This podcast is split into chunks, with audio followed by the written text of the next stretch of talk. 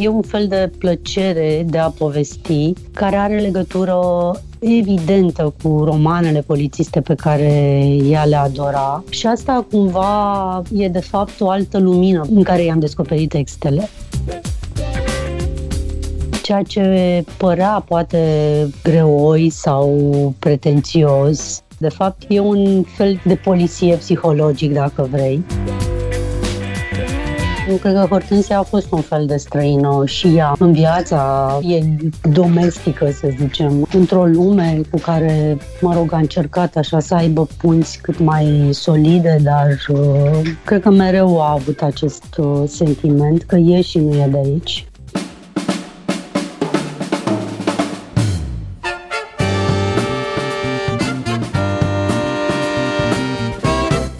Timpul prezent în literatură.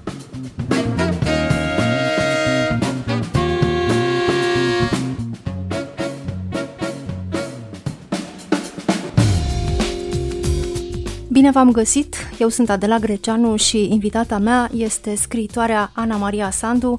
Bine ai revenit la Radio România Cultural! Bine v-am găsit! Ana Maria Sandu a publicat uh, biografia romanțată a scriitoarei Hortensia Papadat Bengescu în seria de la Polirom dedicată personalităților uh, culturale românești. Străina este titlul uh, romanului, împrumutâ-nd titlul ultimului roman al Hortensiei Papadat Bengescu. Cartea e construită din două părți, E, L, E, L și Ea, E, el fiind uh, în acest joc uh, al perechii de pronume personale și pronumele la persoana a treia singular masculin, dar și inițialele criticului Elovinescu, cel care a însemnat atât de mult pentru viața și opera scriitoarei Hortensia Papadat Bengescu. Prima parte e povestea lor de dragoste, de prietenie, de dragoste pentru literatură, povestea apariției scriitoarei Hortensia Papadat Bengescu, susținut susținută și încurajată total și constant de marele critic, iar în partea a doua rămâne doar ea, cu bătrânețea, cu bolile ei și ale soțului și cu vremurile noi care vin peste ei toți și cu finalul, pentru că Lovinescu moare în 1943. Ana Maria Sandu, cum ai gândit uh, acest uh, parcurs de la primii ani ai scrisului Hortensiei Pavadat Bengescu și întâlnirea cu Lovinescu și Cenaclul Zburătorul, până la final. A fost o călătorie în primul rând și pentru mine. Odată ce m-am apucat să scriu această carte, de fapt să o documentez, căci înainte de orice a fost uh, perioada de căutat și de pus cap la cap uh, detalii, mi-am dat seama că știam foarte puține lucruri despre viața scriitoarei, singurei scriitoare, de fapt, uh, să zicem, clasicizată, canonizată, dar și asta e o discuție lungă într-o lume de scriitori bărbați. Și am început, evident, să citesc. Întâi încep să construiești un fir roșu și un traseu care să reconstituie parcursul existențial al unui scriitor în cazul nostru. Așa încât Cam așa am făcut și eu cu Hortensia. La un moment dat, uh, cred că după o lună de când începusem să citesc, mi s-a făcut un pic teamă că aveam informații foarte fragmentare.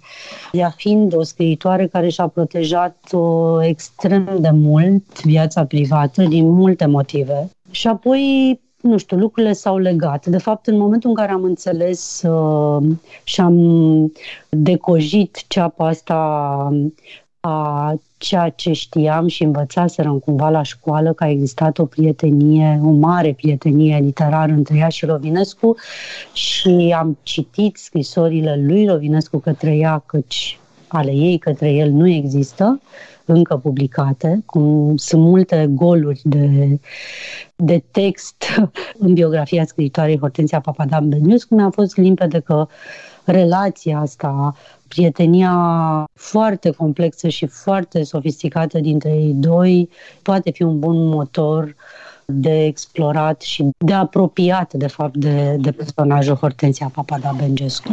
Ai uh, recitit Hortensia Papadat Bengescu după liceu? Bănuiesc că ai studiat-o, căci suntem din aceeași generație. Nu doar că am studiat-o și că am citit-o la școală, la liceu, și examenul meu de bacalaureat și cel de admitere la Facultatea de Litere din București a avut legătură cu romanul românesc modern. Deci implicit am luat aceste examene scriind și despre romanele Hortensiei Papada Bengescu. Am recitit-o în facultate și, evident, acum am recitit cu ochii celui care reconstituie cumva un traseu și clar le-am citit altfel și mă bucur că am făcut acest lucru acum. Cum sper ca cei care vor citi biografia aceasta romanțată să se întoarcă un fel de curiozitate la romanele ei, că până la urmă scopul acestor uh, revizitări, uh, reconstituiri este și acesta de a revizita un scriitor. Și cum a fost uh, să o recitești acum pentru a-i scrie povestea vieții și a operei? Ce ai descoperit în cărțile ei? E un fel de plăcere de a povesti care are legătură evidentă cu romanele polițiste pe care ea le adora, un fel de literatură populară, populară însemnând uh, în epoca populară. Și asta cumva e de fapt o altă lumină în care i-am descoperit textele. Ceea ce părea poate greoi sau pretențios, de fapt e un fel de, de roman de poliție psihologic, dacă vrei iar asta mi-a plăcut foarte mult și cumva am înțeles de ce poate n-a avut parte de cititori foarte, foarte mulți în epocă, pentru că te duci o formulă de roman popular într-o zonă din asta psihologică, care poate părea, nu știu, pretențioasă, dar nu e deloc. Da, înseamnă de fapt să fii curajos și puțin în contra curentului în răspăr cu vremurile, ceea ce, evident, uh, te costă. De altfel, um, ai construit uh, o scenă cu ea la bătrânețe, primindu-l în vizită pe tânărul, foarte tânărul critic uh, Ovid S. Crohmălnicianu, care vrea să știe dacă ea l-a citit într-adevăr pe Proust, așa cum spunea critica vremii, nu? Toți o comparau cu Marcel Proust, iar ea îi spune că a citit, a început primul volum din Căutarea timpului pierdut, dar i-a fost foarte greu să ducă până la capăt și că nu e deloc pe gustul ei. În schimb, adoră literatura polițistă. La un moment dat, în momentul în care avansezi cu povestea și, de fapt, urmărești așa personajul și ai detaliile, ai uh, bornele, să zicem, pe hartă, cumva tot ce vine și tot ce afli pe parcurs nu vine decât să-ți confirme niște lucruri. E foarte interesant. Și am comparat uh, demersul ăsta de a scrie biografia Hortensiei cu munca unui detectiv, dacă vrei, care are o pistă și își pune, de fapt, uh, datele pe masă în așa fel încât să se lege. Cam așa e și cu Hortensia. Ce povestește Crocmănicianu, de fapt, în amintiri deghizate despre întâlnirea cu Hortensia, simțeam deja că așa e că ea nu prea avea legătură cu Prust, de fapt, și că toată construcția asta de dragul uh, corespondențelor nu, nu îi se potrivea, de fapt. Ana Maria Sandu, ai parcurs o bibliografie consistentă ca să refaci epoca, atmosfera, decorurile caselor, străzilor bucureștene interbelice. Cum ai reconstituit toate acele detalii care până la urmă fac o lume credibilă? Nu știu, șalul Bordeaux, pălăria neagră de fetru, costumele impecabile ale lui Lovinescu. De unde le-ai luat? Mi-aș dori foarte mult să fie mai multe fotografii pe care să le pot vedea, pentru că la un moment dat uh, toate poveștile au nevoie să se și sprijine pe niște imagini, sau eu am, am simțit nevoia asta. Cu Hortensia am găsit puține fotografii, dar uh, atunci când sunt puține, ești foarte atent la detalii și apoi, uh, având de a face cu niște personaje scriitori, fotografiile scrise, adică poveștile altor uh, scriitori despre ei, anecdote, descrieri, sunt foarte sugestive și atunci te poți folosi de texte ca de niște imagini. De fapt, m-am jucat cu asta și am luat uh, cât un detaliu care a devenit esențial în scenele mele. Am căutat în jurnale, în mărturii de tot felul, evident să înțeleg un pic, pentru că e o perioadă lungă de timp. Hortensia a trăit mult, a prins niște schimbări în epocă, în epoși diferite, de fapt. E o generație foarte interesantă de scriitori și de oameni care au trăit vremurile astea, inclusiv războaie, venirea comunismului. Chiar e un secol aproape de schimbări și eu cred că într-un text care înseamnă refacerea unui traseu trebuie să existe și aceste detalii, pentru că avem nevoie de ele să ducem povestea mai departe, de fapt. Ai reușit să conturezi uh, foarte credibil uh, povestea de prietenie și iubire și admirație reciprocă dintre Hortensia Papadat Bengescu și Elovinescu. Nu e ușor să scrii povești uh, de iubire fără să cazi în sentimentalisme, în dulcegării. Cum ai făcut aici? Sper că n-am căzut în uh, butoiul cu dulcegării, dar uh, mi-a plăcut să-mi imaginez că, de fapt, uh, în spatele acestor uh, personaje, așa cu o aură solemnă, monumentală, cum știm noi, Există și o zonă de vulnerabilitate și de fragilitate, fără de care cred că nu poți să scrii literatură. Sigur că um, nu e cea mai nu știu, obișnuită, comună, ramă pentru o poveste de amor și de prietenie, dar uh, poate că nici ei nu erau niște personaje obișnuite, ci niște oameni foarte speciali și vreau să zic că după ce am petrecut un an întreg aproape cu personajele astea, cota mea de admirație a crescut și pentru Lovinescu și pentru Hortensia, ea existând și fiind solidă de la început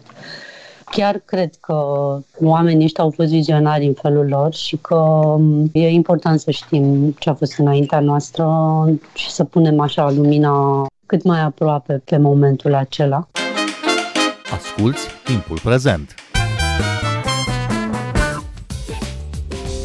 Timpul prezent e un talk show zilnic despre politică, societate și cultură difuzat la Radio România Cultural. Ne puteți asculta pe Apple Podcasts, Google Podcasts, Castbox, Spotify și altele.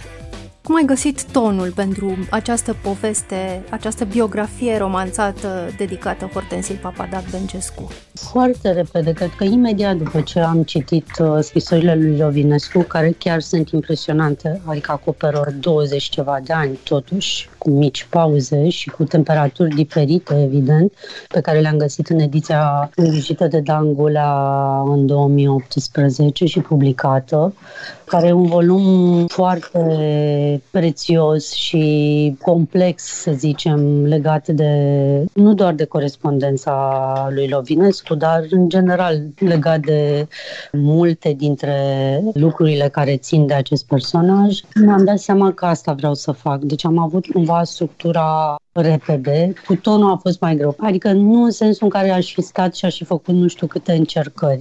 A venit natural, adică în momentul în care m-am hotărât cum o să construiesc cartea, și m-am jucat și cu asta, cu el și ea, cu aceste oglinzi, de fapt, și mi s-a părut că li se potrivesc, pur și simplu.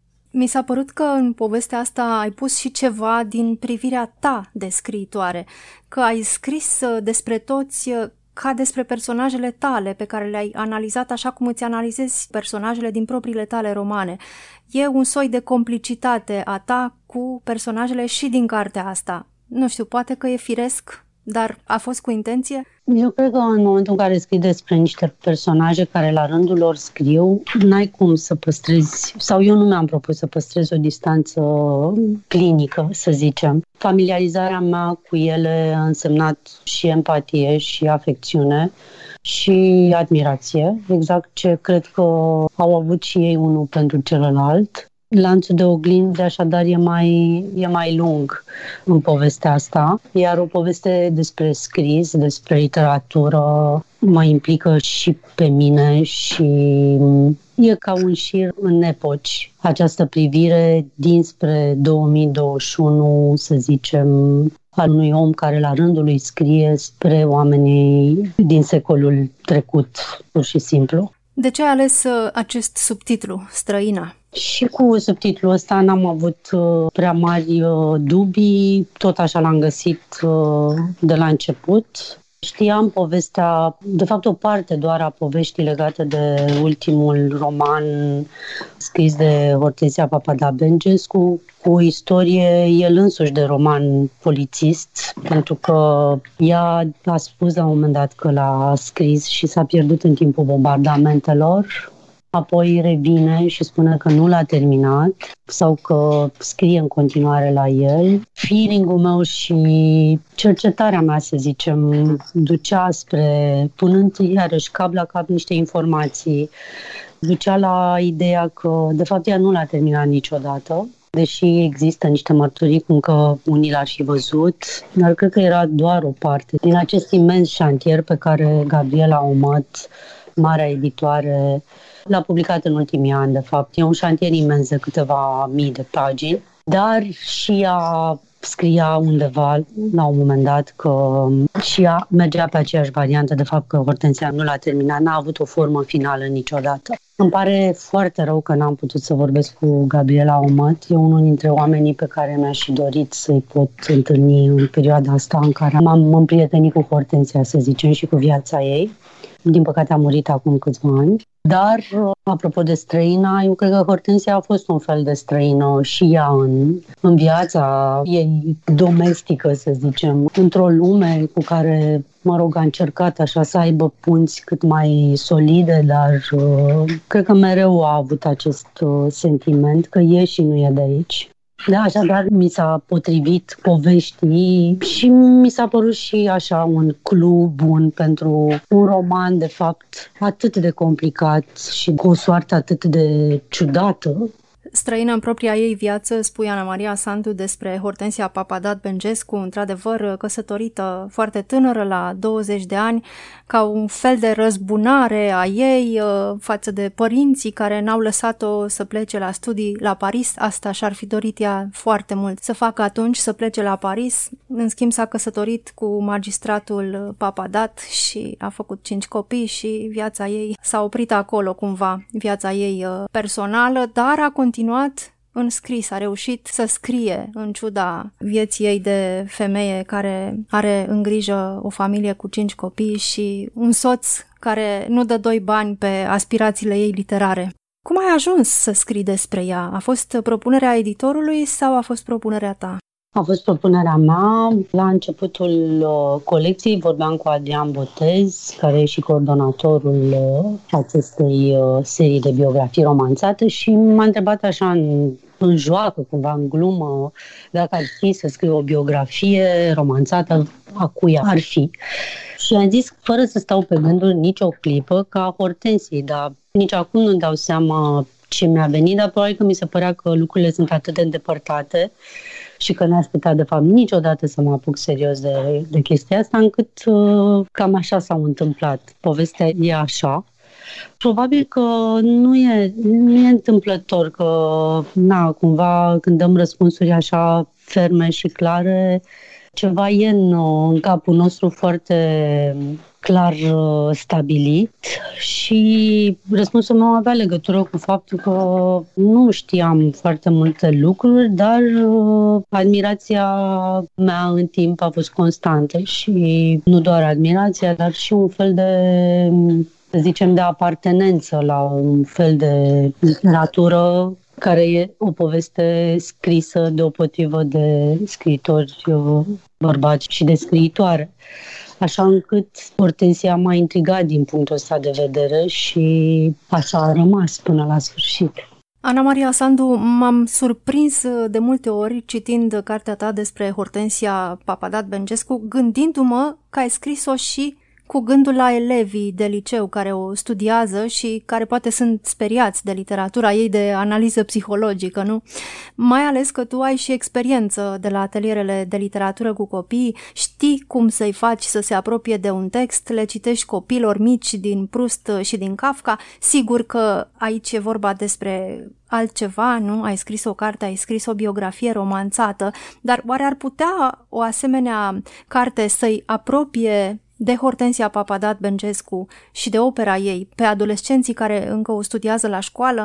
Eu mi-aș dori asta și acum, dacă mă gândesc uh, la unul dintre cele mai emoționante mesaje pe care le-am primit după ce am publicat cartea, e al Mariei, pe care nu o cunosc și care e elev în clasa 11 și care mi-a scris într-o seară pe Instagram apropo de conexiunea asta care există între noi și cititori instant, așa, într-o secundă și care mi-a vorbit uh, despre cât de mult i-a plăcut și că, de fapt, uh, de-abia așteaptă să citească și mai multe dintre cărțile ei și atunci mi-a trecut prin cap că asta trebuie să fie o treabă bună ca un cititor tânăr să simtă asta.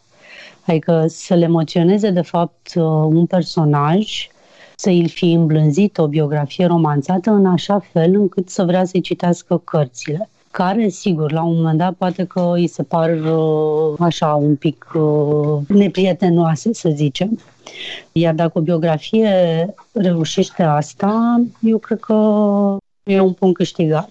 Eu cred că nevoia de poveste va rămâne eternă pentru copii de orice vârstă și pentru noi adulții la fel.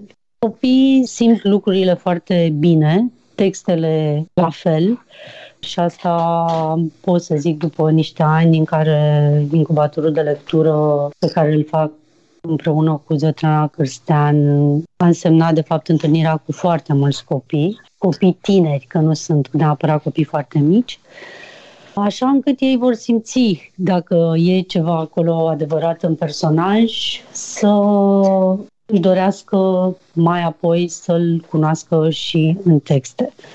Probabil că inconștient experiența cu copii m-a ajutat sau m-a influențat dar până la urmă, ce mi-am dorit eu și pariul meu cel mai mare a fost să scriu o poveste care să o facă pe Hortensia Papadat Bengescu un pic mai sexy și mai simpatică și care să poată fi citită de un public care să nu se plângă că e greoaie sau că textul e, e complicat. Și da, ăsta a fost un efort, asumându-mi de la început că îmi doresc asta. Ai uh, făcut uh, în câteva locuri din carte și mici analize pe text uh, sau mici comentarii ale literaturii sale. Tocmai atunci mă gândeam, uite, acum încearcă să o împrietenească pe Hortensia Papadat Bengescu cu viitorii ei cititori, cu tinerii, cu adolescenții care încă o mai au un program școlară. Dar ce rămâne oare din opera Hortensiei Papadat Bengescu? Acum, după ce ai recitit-o și poți să dai un răspuns la cald. Rămân multe lucruri după mine. Ea a scris enorm pentru o perioadă de fapt atât de scurtă. Ea nu publică mult până spre 40 de ani. Apoi începe, de fapt, cu adevărat, uh, s-au susținut profesionist cariera ei literară ceea ce iarăși e o ciudățenie pentru epocă, pentru standardele vremii. Da, tu explici asta în text uh, prin întâlnirea cu Lovinescu și cu Cenaclul Zburătorul și participarea constantă la ședințele Cenaclului, unde ea citea aproape în fiecare duminică la un moment dat. E adevărat, dar are legătură cu siguranță și cu viața ei și cu desenul acestei vieți, care înseamnă totuși cinci copii iar asta nu are cum să nu influențeze destinul, timingul pentru unele lucruri pe care le prioritizează în funcție de cum curge viața ei. Noi toți facem asta, lucrurile astea nu se schimbă niciodată. Și evident că e așa. Există două mari uh, etape în scrisul ei, cea dinainte de zburătorul și cea de după întâlnirea cu Eugen Lovinescu, când ea, de fapt, prinde un fel de încredere și pur și simplu se profesionalizează. Și asta e o altă discuție, de fapt, legată de scris. Ce înseamnă, de fapt, să devii și să fii perceput ca un scriitor profesionist în epocă și nu numai. Dar romanele ei, uh, trilogia și celelalte, Rădăcini, pentru mine Rădăcini a fost o descoperire, nu-l citisem. Cred că nici Nogodnicul nu-l citisem. Repet, e atipică, ea rămâne atipică pentru literatura română, deci asta înseamnă că e cu atât mai interesantă, să zicem. Ana Maria Sandu, îți mulțumesc uh, pentru această discuție și îi invit pe ascultătorii noștri să citească Hortensia Papadat Bengescu Străina, volumul tău apărut la Polirom în seria Biografii și să recitească, de ce nu, Hortensia Papadat Bengescu. Eu sunt Adela Greceanu, cu bine, pe curând! Thank you.